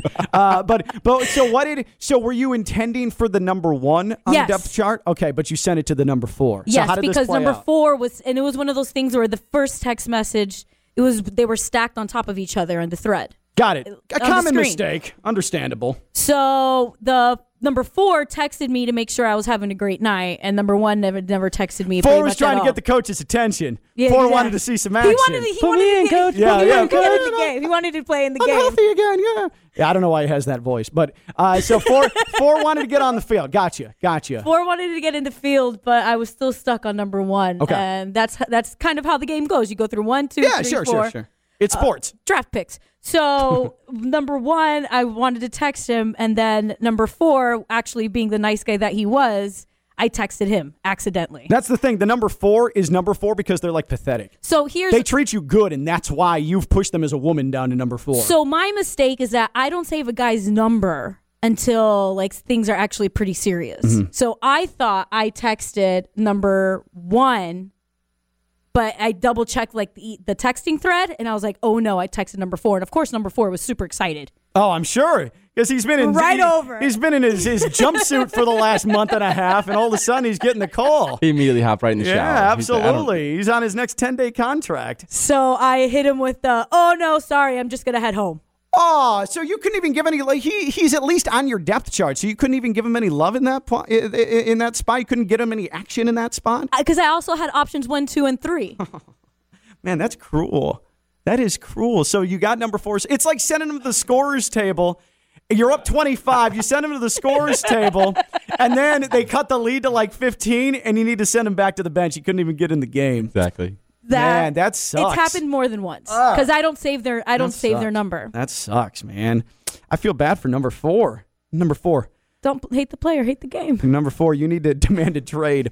All right. So that brings me, though, to Bill Belichick and his text to Brian Flores, which is in this lawsuit, where Brian Flores found out three days before he was supposed to interview with the Giants that Brian Daboll actually already had the job. Now, when I read this, I had a visceral reaction to it. It is so awkward. Have you read this, Jeanette? Did you read it? No. Okay. We're gonna play act a little bit here. Okay. I'm gonna. I'm gonna. All right. We'll go from the top. I can be Flores if you want to be Bill Belichick. Okay. Okay. That's fine. Actually, you be Bill Belichick, and Okay. I'll be Brian. Okay, Flores. perfect, All right, perfect, cool. Here we go from the start. And action. Sounds like you've landed. Congrats. Did you hear something I didn't hear? Giants? I interview on Thursday, but I think I have a shot at it. Got it. I hear from Buffalo and New York Giants that you were their guy. Hope it works out for you if you want it to. That's definitely what I want. I hope you're right, coach. Thank you. Coach, are you talking to Brian Flores or Brian Daboll? Just making sure. Then I wait about 30 minutes. Yeah, 30 minute. And hit you with, sorry, I effed this up. I double checked and I misread the text. I think they are naming Daboll. I'm sorry about that. Signature BB. Thanks, Bill. And scene. That's how it went down. My mouth just dropped. Uh-huh. That was actually really good, Stone. Um, so how, like, that's pit stomach. It is. Like, because to me, your situation of you screwing over the number four guy on your depth chart, uh, because you were intending to hit up the number one guy in your depth chart, that pales in comparison to, To this. Yeah. That's, oh boy, like that's bad. I, I literally got a pit in my stomach and I'm not involved in any of this. I couldn't even read it a second time for like an hour. Imagine how awkward that had to feel if you're a normal human being. If I sent someone a text saying, Hey, congrats on the job at ESPN West Palm. It's going to be great to have you. I heard you're going to be the new host. And then a half hour later, I text back, Oh, I misread the text. Sorry. I mean, I would feel miserable. I would lose sleep over that. You can't fix that. You basically ruin not only someone's day, but probably their week, maybe even their month. Or in this case, their life. Their career. Potentially their career, their life. It could, I mean, in this spot, it triggered a lawsuit against the entire damn NFL. Probably a Yes. whole Think about that. Yeah, he started a, potentially a whole movement off of that. I, I I mean, I would have lost sleep. I wouldn't have. I, I would have had to call my parents. I guess what I just did, like any sort of solace. Like I think I just killed this person's soul. But I wonder what Bill Belichick did after he sent that. Well, see that that's interesting because I think my stomach pitted when he signed off and put at the end of the last message BB, like like your grandparents text you like Yeah. they'll send a text to Mimi, like he signed off BB, like he knew uh oh here we like it's about to go down, like see you Brian on the other side. But it sounds like he owned it too. Yeah, he had to. He had to own It it. also sounds like he's an like- old man because he put his signature on a text. How old do you have to be to put a signature or your initials on a text? Like that's old man behavior. That's 50 plus Yeah, yeah, easily. yeah. You're 55 or over, right? You're you're probably close to Social Security, if not there, if you're Mm-hmm. you're initially in a text message. But also, Bill Belichick is not normal. Do you think he just like moved on after that? He's like, oh, well, that sucks, and then just went and made dinner. Do you think he lost sleep over it? Do you think he had normal human reactions or emotions to it? What did Bill Belichick do after he realized that he ruined Brian Daboll's entire year? I think after that last text message, especially owning up to it, so it seems putting his initials there, he recognized that this is going to create a situation. really? You really think? Yes. Yes. I He mean, that's, that would be incredible foresight. There's no way he could have known, like, oh, well, the Giants just screwed up the Rooney rule. Like, really? You're giving him a, way too much credit, I think. I don't know. it's also Bill Belichick. Bill, if there's one guy who understands that NFL rules, and I think it would be Bill Belichick, who would recognize he just kind of I agree. outed a huge rule in the NFL. Man, yeah, I, I didn't even think about that. You're bringing it to a new level where Bill Belichick knew that things were messed up and he wanted to put his signature on it so Brian Flores had ammo to to show people that he got wronged in the Giants Not coaching search. necessarily, Emma, more like respect. Like, I think that's what else are you But I'm going not do in following. that I'm not spot? following. Uh, Respect, like towards what? Like, what's he trying to by signing BB? How is that showing Brian Brian Flores like, hey, I, I got your back, bro? He owned up to it, as most people do when they send the wrong text message. They kind of freak out and they're like, "Oh no, you know, I'm just going to you. ignore it." except for you. Except for me, Hmm. I said most people sometimes. He said, "Oh, I'm gonna go home. I'm sleepy." Yeah, Lame. I lied. Yeah, Um, definitely. I know. But Bill Belichick, a man of high reputation, of respect, I think that he recognized what he did. He outed a huge rule and he kind of owned up to it and he put his name behind it. Hmm. Now, I I get what you're saying, Stone. It's tough. There's a level of respect and integrity I think All right. Bill Belichick right. had with his text messages. Another thing with that too is that I don't think Brian because initially everyone's like, "Oh, Bill Belichick thought he was texting Brian Daboll, and he was actually texting Brian Flowers." No, no, no. If you listen, if you look closely at the wording here, um, and he he he texts, "Sorry, I bleeped this up. I double checked and I misread the text. I think they're naming Daboll. I'm sorry about that." So he did intend to text Brian Flores because the initial contact he got, he read it, and I'm assuming it was a text. He believed they were talking about Brian Flores Wow. at first. Wow, you're the first. Wow, you're the first person Ben I've heard say Volin. Boston Globe, formerly Palm Beach Post. I saw him tweet about this. So Bill Belichick misread Wow. the text. So he knew he was texting Brian Flores. He thought that he had read Brian Flores was getting the job. And then when he read the tweet, Are you sure you're talking to Brian Flores or Brian Daboll? He went back to who had communicated with him, saw that text, and realized they were talking about Brian Daboll. You're so Yeah. right. So it wasn't him te- texting the wrong person. And this is where Bill Belichick, and I hate to admit it, is a bigger person than I am.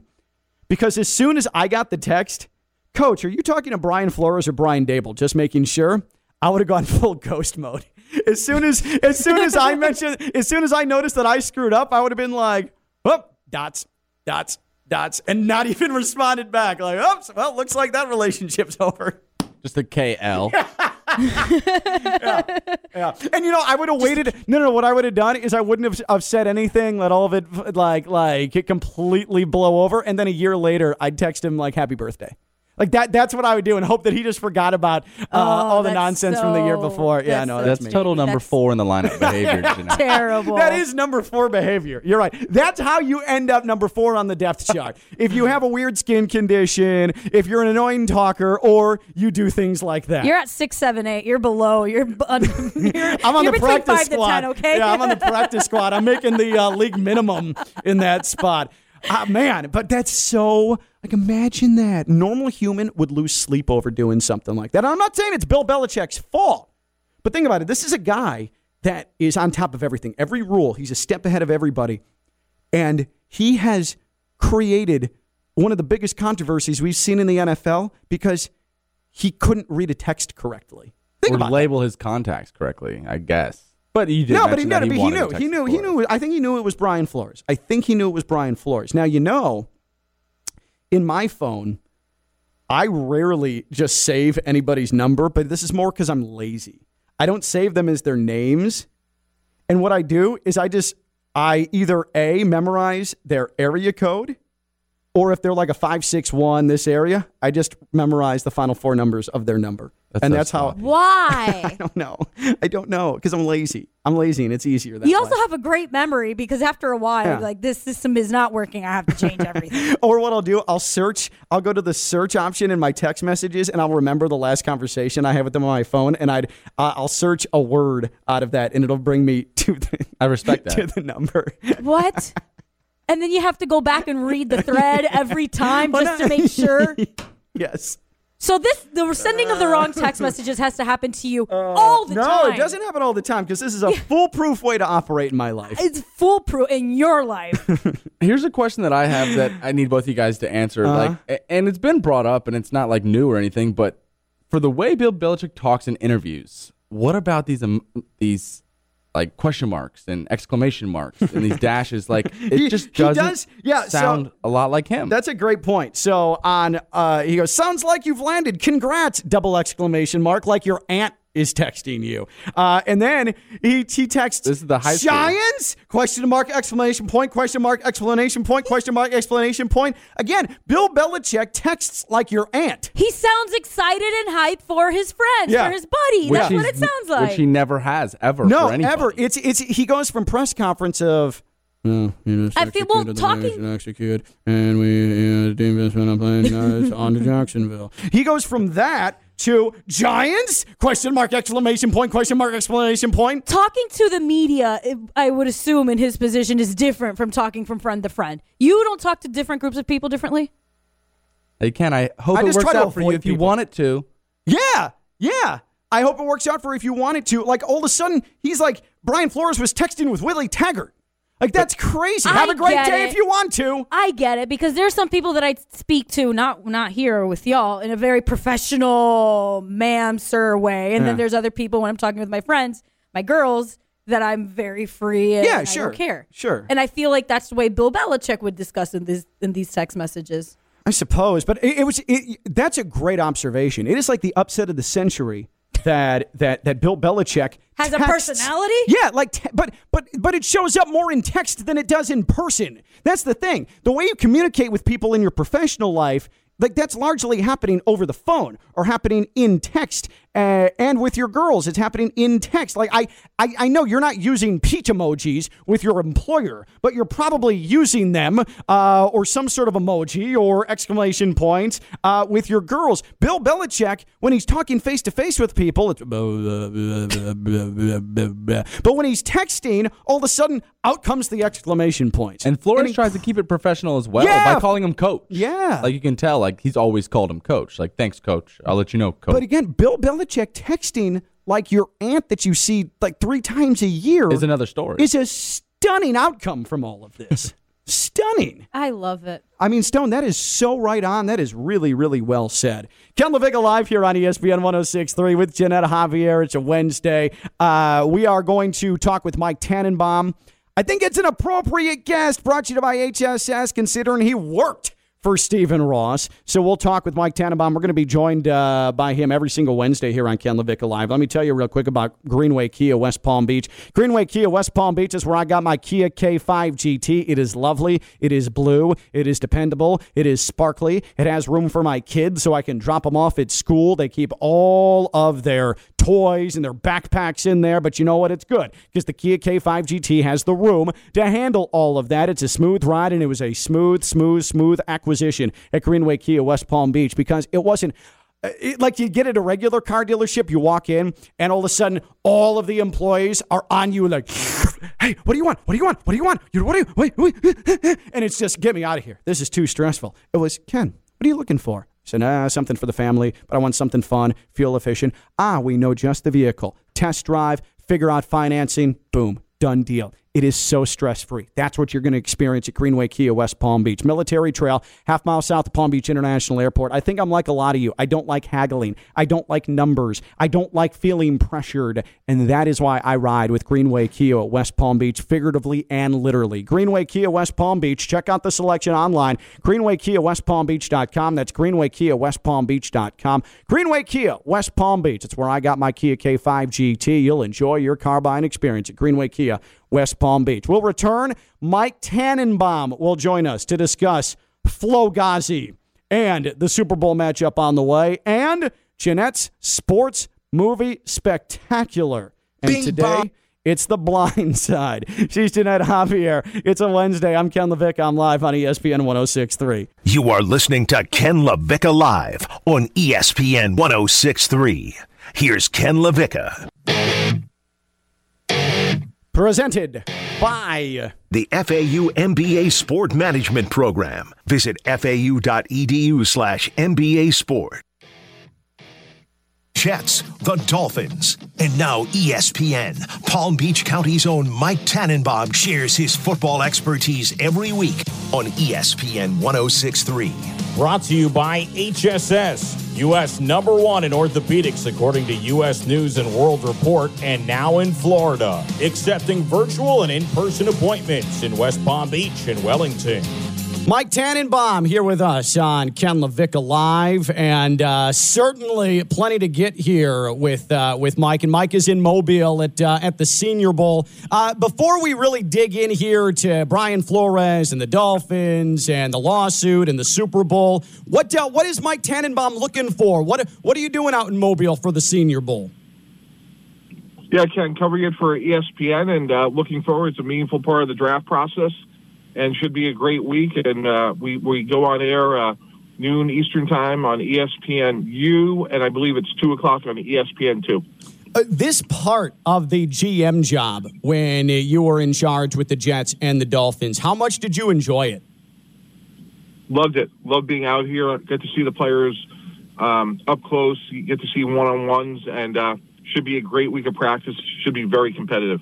All right, Mike. So uh, Brian Flores has filed a lawsuit, uh, and uh, we know the particulars now. He is he's basically alleging that there are diversity problems in the league, uh, talking specifically about the Dolphins with Stephen Ross and potential incentives to lose games. First things first, I just want you to go through when you were hiring a coach, and let's just focus in on, say, Rex Ryan with the Jets. What was that process like? What steps did you take to ensure that everything was kosher? Yeah, the process was really the same for hiring head coaches, GMs, um, whatever role I played. Uh, you want to be thorough. You want to talk to their former teams. Um, you want to get as much information as possible. I believe who you are in life, Ken, is how you treat people that can't help you. Mm-hmm. So you want to spend a lot of time with their support system. Uh, and, and uh, so, so with with this, specifically with the Giants, Brian Flores got the text from Bill Belichick that it was obviously mistaken. He thought he was texting Brian Daboll. This was three days before Brian Flores is supposed to actually interview with the Giants. Uh, do you do you believe the Giants would have interviewed Brian Flores three days after they already gave Brian Daboll the job or made the decision that was the guy? I can only talk about my experiences, Ken. Um, that's not something we would do. You know, you try to be honorable and respectful in the process, um, and you try to give everybody the same fair opportunity. Obviously, you're going to know some people better than others, um, so I could just speak to you know my experiences with with, with the hiring process in the NFL, do you believe that there is a, a, Rooney Rule issue or it needs to be refined? What are your thoughts on on making sure that all those boxes are checked? As is a term that's used in that lawsuit when it comes to, to how this operates in the NFL. So um, I'm very privileged, Ken, to be part of the faculty at Columbia University, and we spent a lot of time looking at the Rooney Rule. Mm-hmm and largely how ineffective it's been. And I think if more time and effort was put on the hiring of entry level people, where it's more diverse from a gender mm and race standpoint, mm-hmm. that over time those people will work their way up the ranks. And hopefully over time we wouldn't even need the Rooney rule because those people are ascending through the ranks. You know what? That is uh, one that's fascinating too. I think that that's right on, and uh, that echoes exactly what Evan Cohen has been saying today here on ESPN 106.3 as well. That is good stuff. Mike Tannenbaum with us here, former Jets, Dolphins, uh, and he joins us every single Wednesday here now on Ken LaVicka Alive. Then there's the part of it with Stephen Ross, and I understand this is someone that you have a relationship with and you have worked for. Uh, do, do you believe that Stephen Ross would incentivize losses for draft just based on your interactions with him and working under him? Yeah, um, my experience with, with Steve was he was competitive uh, owner, gave us all the resources to be successful, and my experiences were him. Uh, you know that that never happened.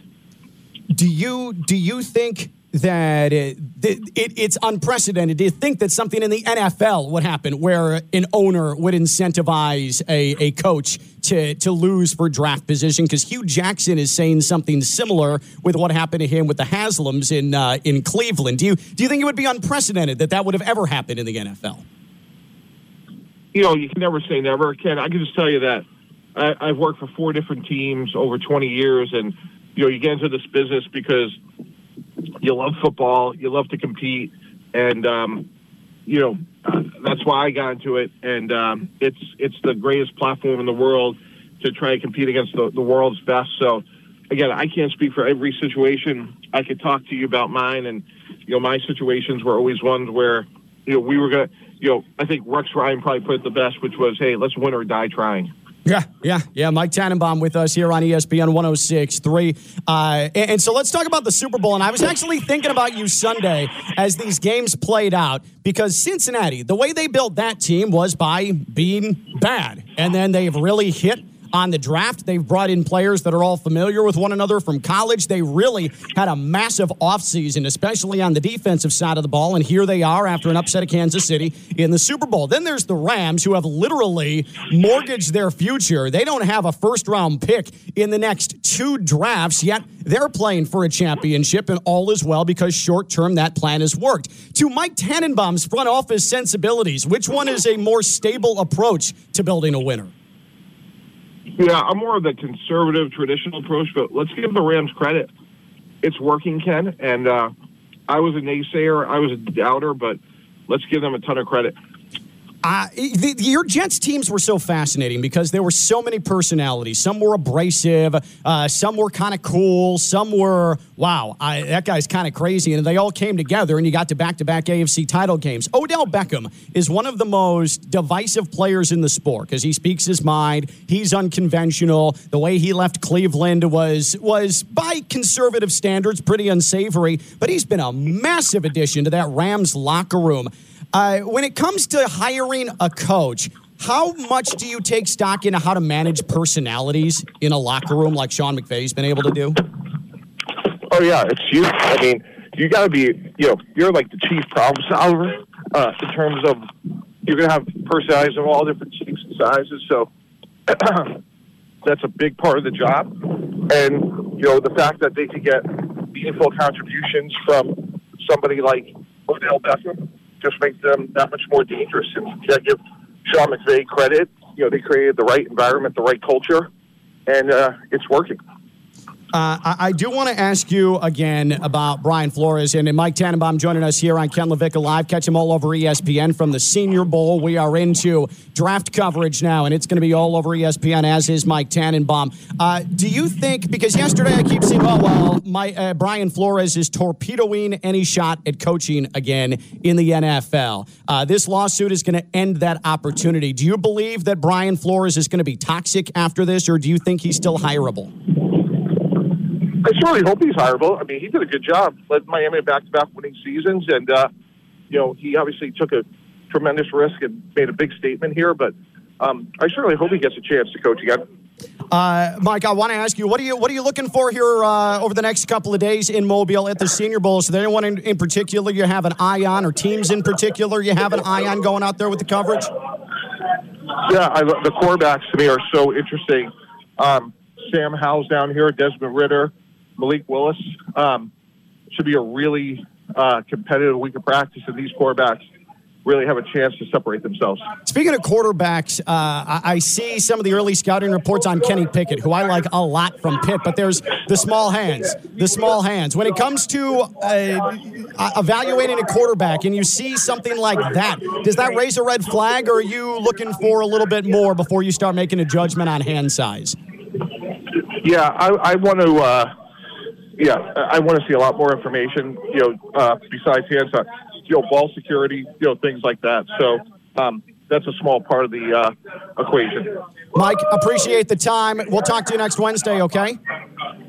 Okay, thanks so much, Ken. That's Mike Tannenbaum here with us on Ken LaVicka Live on ESPN 106.3. Mike Tannenbaum brought to you by HSS.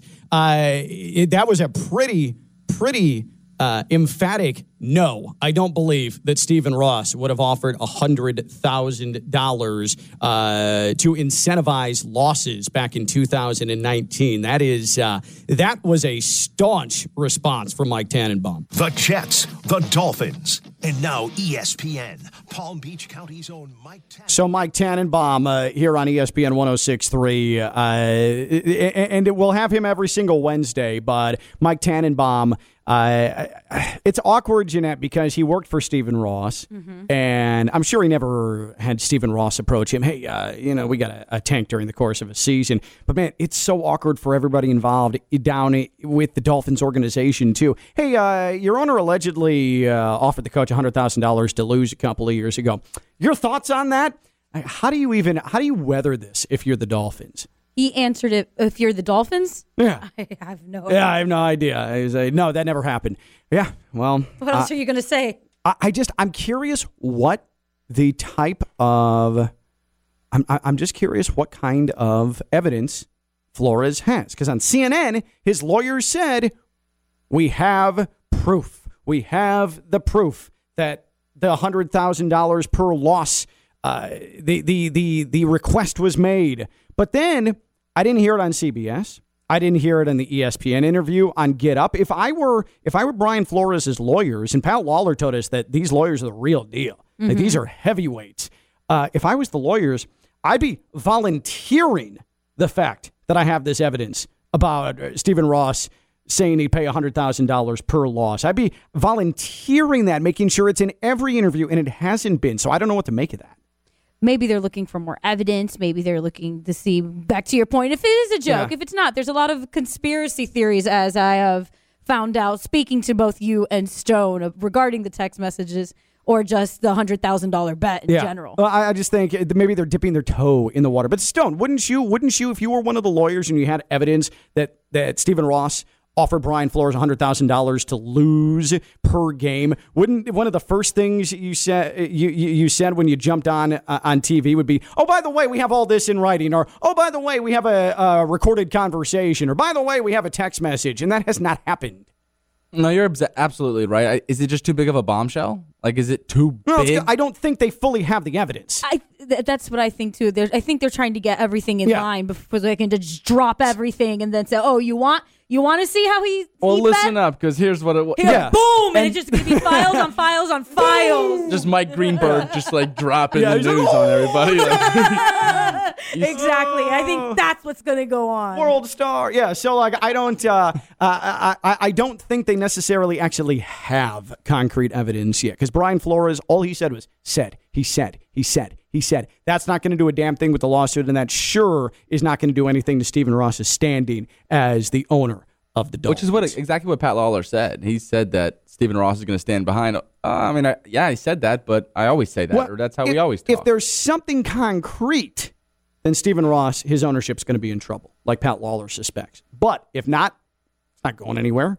All the owners are going to get behind him. He's not. He's he he is not going anywhere, and he's not going to face any sort of significant repercussions unless they can have any sort of proof that he told Brian Flores seriously, "Hey, I'll pay you hundred thousand dollars." It was stupid to joke about it, right? I I think we can we can. Yes. An owner.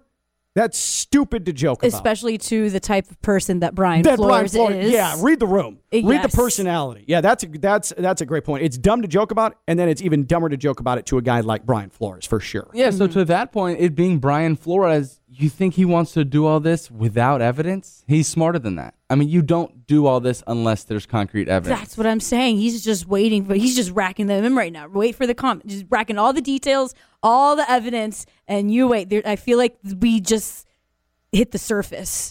He, he's pioneering this whole movement. I think he's got ammo on ammo on ammo, and he's just ready to unload it. Files are gonna drop. Just boom, as I said earlier. Flo Ghazi. It'll never end. Let's get to Jeanette's sports movie spectacular. Every week, Jeanette, who really hasn't seen any sports movie, she watches a new sports movie and she reviews it. She has a rating system because she's a proud Dominican using plantains. One being a bad movie, five plantains being a good movie. By the way, uh, plantains. Do you do you like them just in their their? All plantains are beautiful. Okay, No, but but you can't eat them raw. for- You can't eat them raw. No, no, and that is. I'm gonna make this very clear. White That is- people, they're not bananas. no, they are not. You do not peel and eat a plantain. and that is the biggest What do you. What do you do with them? You, you fry them. They're tostones. Yes. And then uh, or what? Sweet plantains are Yeah, maduros. sweet plantains. Maduros. Or correct. that you can smash them and then you can fry them, and that's uh, mofongo. Or Oh, you yeah, can just yeah, bake them and sure. then smash them, Got and it. that's mangu. Got it. Got it. Got it. Well, yep, yep. That nailed it. Good. I'm glad we specified that. All right. So you watched The Blind Side this Yes. week, starring Sandra Bullock. Yes. The story of Michael Oher. Uh, 2009 came out in 2009. Oscar nominated twice. The Queen Sandra Bullock won for Best Performance, Yep. and uh, it lost for Best Motion Picture of the Year. What won that year, by the way? Do we know? Stone, could you look that up? Be Negative. useful, please. Friday Night Lights. Look up 2009. You said right? Yes. Okay. First thing I noticed. Academy Awards. The Academy Awards, Stone. Have you ever watched the Oscars? Billy Crystal, the glam and the glitz of Hollywood? Good God. Are you just not listening to me Yeah. right now? The Academy Awards. All right, keep going, Jeanette. Uh, one thing, it was really hard to recognize that it was Tim McGraw in the movie. Typically, I've only seen him with a hat on, Mhm. and I just That's kind sort of, of in the public eye. Yeah, yeah. And so I kind of did a double take Was with that a thumbs up or thumbs down that Tim McGraw was uh, in the movie? Meh. Okay. That's how I felt about it. Really, no opinion. I was just wondering where his hat was. No, I got it, Because he it. barely wore a hat. just wondered where his hat was. Yes, that is a concern. So the biggest thing about this movie was that I cried. I cried a lot, and I Mhm. cried about everything. Uh, did you take notes of what made you cry? yes, Okay. definitely. All right. First, it was sad. I cried when we got deeper into Michael's story. The Mhm. breaking point was when they told him about the dad. Oh, yes. And he didn't react. Yep. And then he got on the bus. Yep. Um, and then his White Walls poem was he's going to a private yeah, Christian yeah. school Very and sad. describing it. Everything was about that. And then uh, when the first time that he saw his brother after a year was with that fancy restaurant that the family took him to. Mhm. That was that was all very sad. Tearjerker. Yes. Um, I have it down here. Sandra Bullock again looks fantastic. Uh-huh. the one of the biggest things that I was kind of shocked about Michael Oher, his story, impressive, um, was how many actual college football coaches came up and showed up in the movie. Mm-hmm. Mhm. We talk about Nick Saban, Fulmer, and Ed Orgeron. And one of the most shocking things was this quote here said by Sandra Bullock. This is Nick Saban in uh, in their home visiting Michael Oher. Yes. Yeah. Nick Saban, Sandra Bullock, silver screen gold. Is it coming up? Stone. Okay. Do we have the Academy Award winner? Okay, well, let's get to that. Hello, Coach Saban. Nick Saban, nice to meet you. Nice to meet you. And you must be SJ. It's me. Michael, why don't you and Nick go into the living room and talk? Can I sit down? Absolutely. We'll recruit the both of you. Uh-huh. Hi. Listen for it. I found him extremely handsome. Yeah, I'm right here, Lena. Yeah. Really? Good comedy. Really? Good com- I find him extremely handsome. Is Nick Saban extremely handsome? Do you think Nick Saban's extremely handsome? No. Can we have Jeanette's music again, please? I like her movie music. Okay, so he's not. He's fine. Is he extremely handsome? You People tell thi- me, I don't I know. don't think so. But do you find him an extremely handsome man? I, like his power. I'm You like, do? I'm that guy. Handsome. I find perfect word. For Yeah, he is. He is kind of debonair to an extent, like a southern debonair, like a mm. football debonair. Absolutely. Yeah. Oh, okay. Well, that was it. Uh, also, I mean, not like a hey, uh, come over. You're the top of my depth chart, sort of handsome, but like no, no, no, no, no, no, no. And we were talking about 2009, correct? Yeah, yeah, yeah. I think Slumdog Millionaire. Does that sound right, Jeanette? Yeah, that does sound about right. Okay, Yes, cool. yes, yes. Great. Um, yeah, I remember that movie swept all the Academy Awards in 2009, Sure probably did. with that. Anyways, so an- uh, another thing about these sports movies that I'm also learning was the different accents and the cultures. The South. Yes, in Tennessee, apparently they call a bathroom a powder room. I didn't know that. That was something I absolutely re- recognized. Sandra Bullock, the queen that she is, looking stunning for the fifth time I've said that. Mhm. She was like, "Why don't you go to the powder room?" And I was like, "What is the powder room?" And then you found out. It's a bathroom. Yeah, yeah, yeah, yeah. I've never heard of a bathroom being referenced as a powder room before. I thought that was incredibly like, wow, I learned something new. Good. Um, and that's pretty much my take. I would, I cr- oh, and then I cried of how happy I was.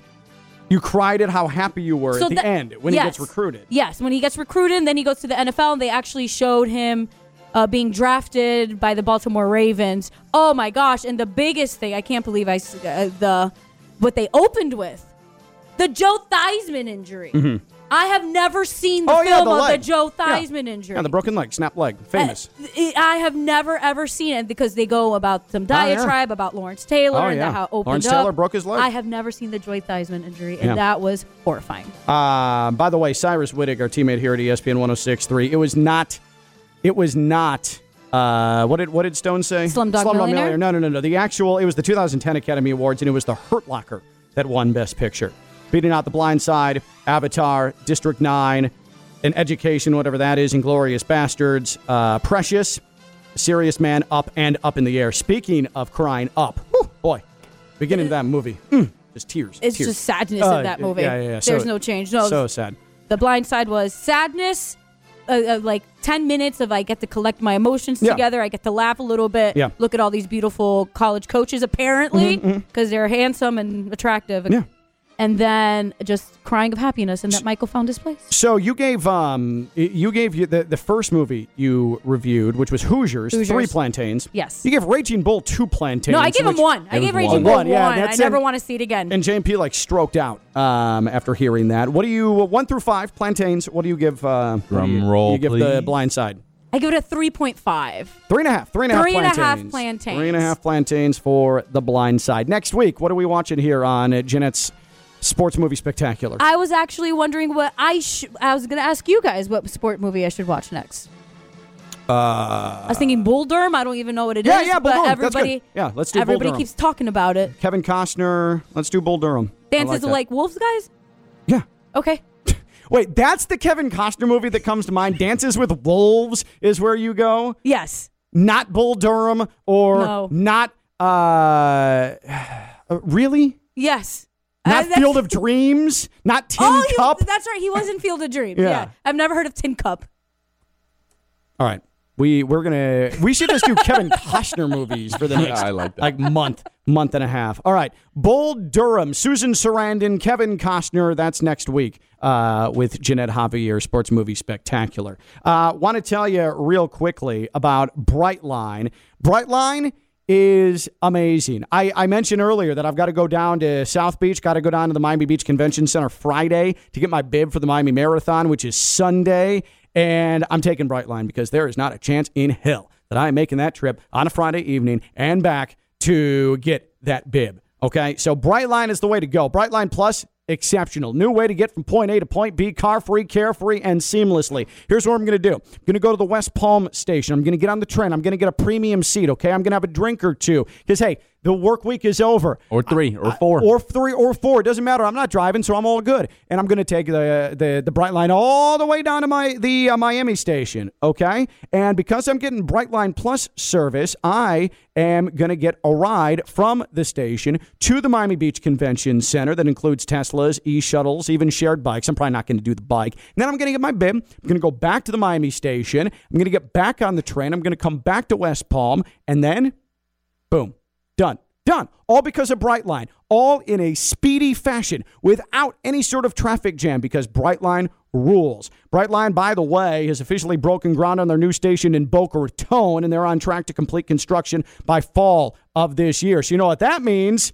During football and basketball season, I'm the voice of FAU. Going to get on the train in West Palm, go to Boca, call the game, go back, boom. Day is done. The only way to get to a Heat game is through Brightline. The Miami station is just a block and a half away from FTX Arena. Use the buzzer beater train. You can stay until the buzzer, easily get on the train and head back home. That's Brightline.